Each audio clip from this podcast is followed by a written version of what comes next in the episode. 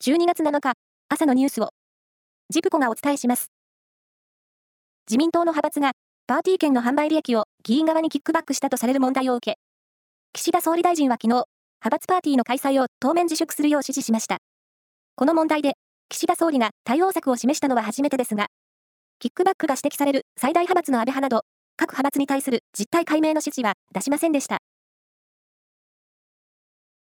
日本大学は、アメリカンフットボール部の薬物事件を受けて、昨夜、大学が廃部の方針を示してから、初めてとなる部員への説明会を行い、廃部の方針の経緯などを説明しました。部員からは、部の存続を求める意見などが出て、大学は、出された意見を、すべて林真理子理事長に伝えるとしています。三重県桑名市は、祖父母にあたる市の職員が、孫の看病などの世話を行う場合に休暇を取得できる、孫休暇制度を、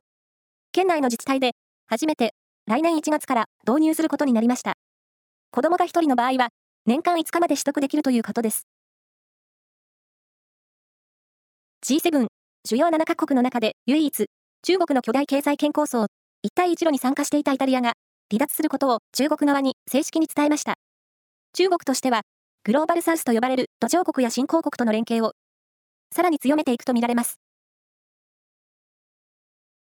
プロ野球、中日に入団した中田翔選手は、昨日、名古屋市内のホテルで会見し、中日の背番号ろくは中田と言ってもらえるように、一から頑張りたい気持ちでいっぱいですと語りました。また、名古屋の印象を記者に質問され、中央分離帯にバス停を設置し、道路の右車線をバスが走るバスレーンに、ちょっとびっくりしたと語りました。サッカーのアジアチャンピオンズリーグは、日本時間の昨日、いち次リーグ ジェイ 組の最終戦が行われ、前回王者の浦和レッズは、敵地ベトナムでハノイにいちたいにで敗れ、いち次リーグ敗退が決まりました。